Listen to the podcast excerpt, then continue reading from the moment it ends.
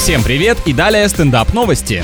В Британии состоялась самая неудачная свадьба. Молодожены несколько раз переносили бракосочетание, теряли кольца и опоздали на церемонию, потому что лимузин просто не приехал. Зато у этой парочки нет друг другу вопросов типа «ты точно этого хочешь?», потому что если нет, то можно было слиться в любой момент. После торжества происшествия не закончились. В первую брачную ночь невеста сломала три ребра, однако супруги отправились в медовый месяц, но дважды опоздали на рейс. Остается только пожелать удачи их будущему ребенку, который унаследует везение от обоих родителей.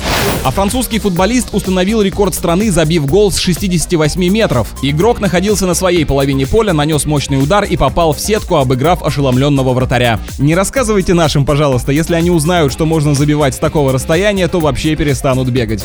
На этом пока все. С вами был Андрей Фролов. Еще больше новостей на energyfm.ru.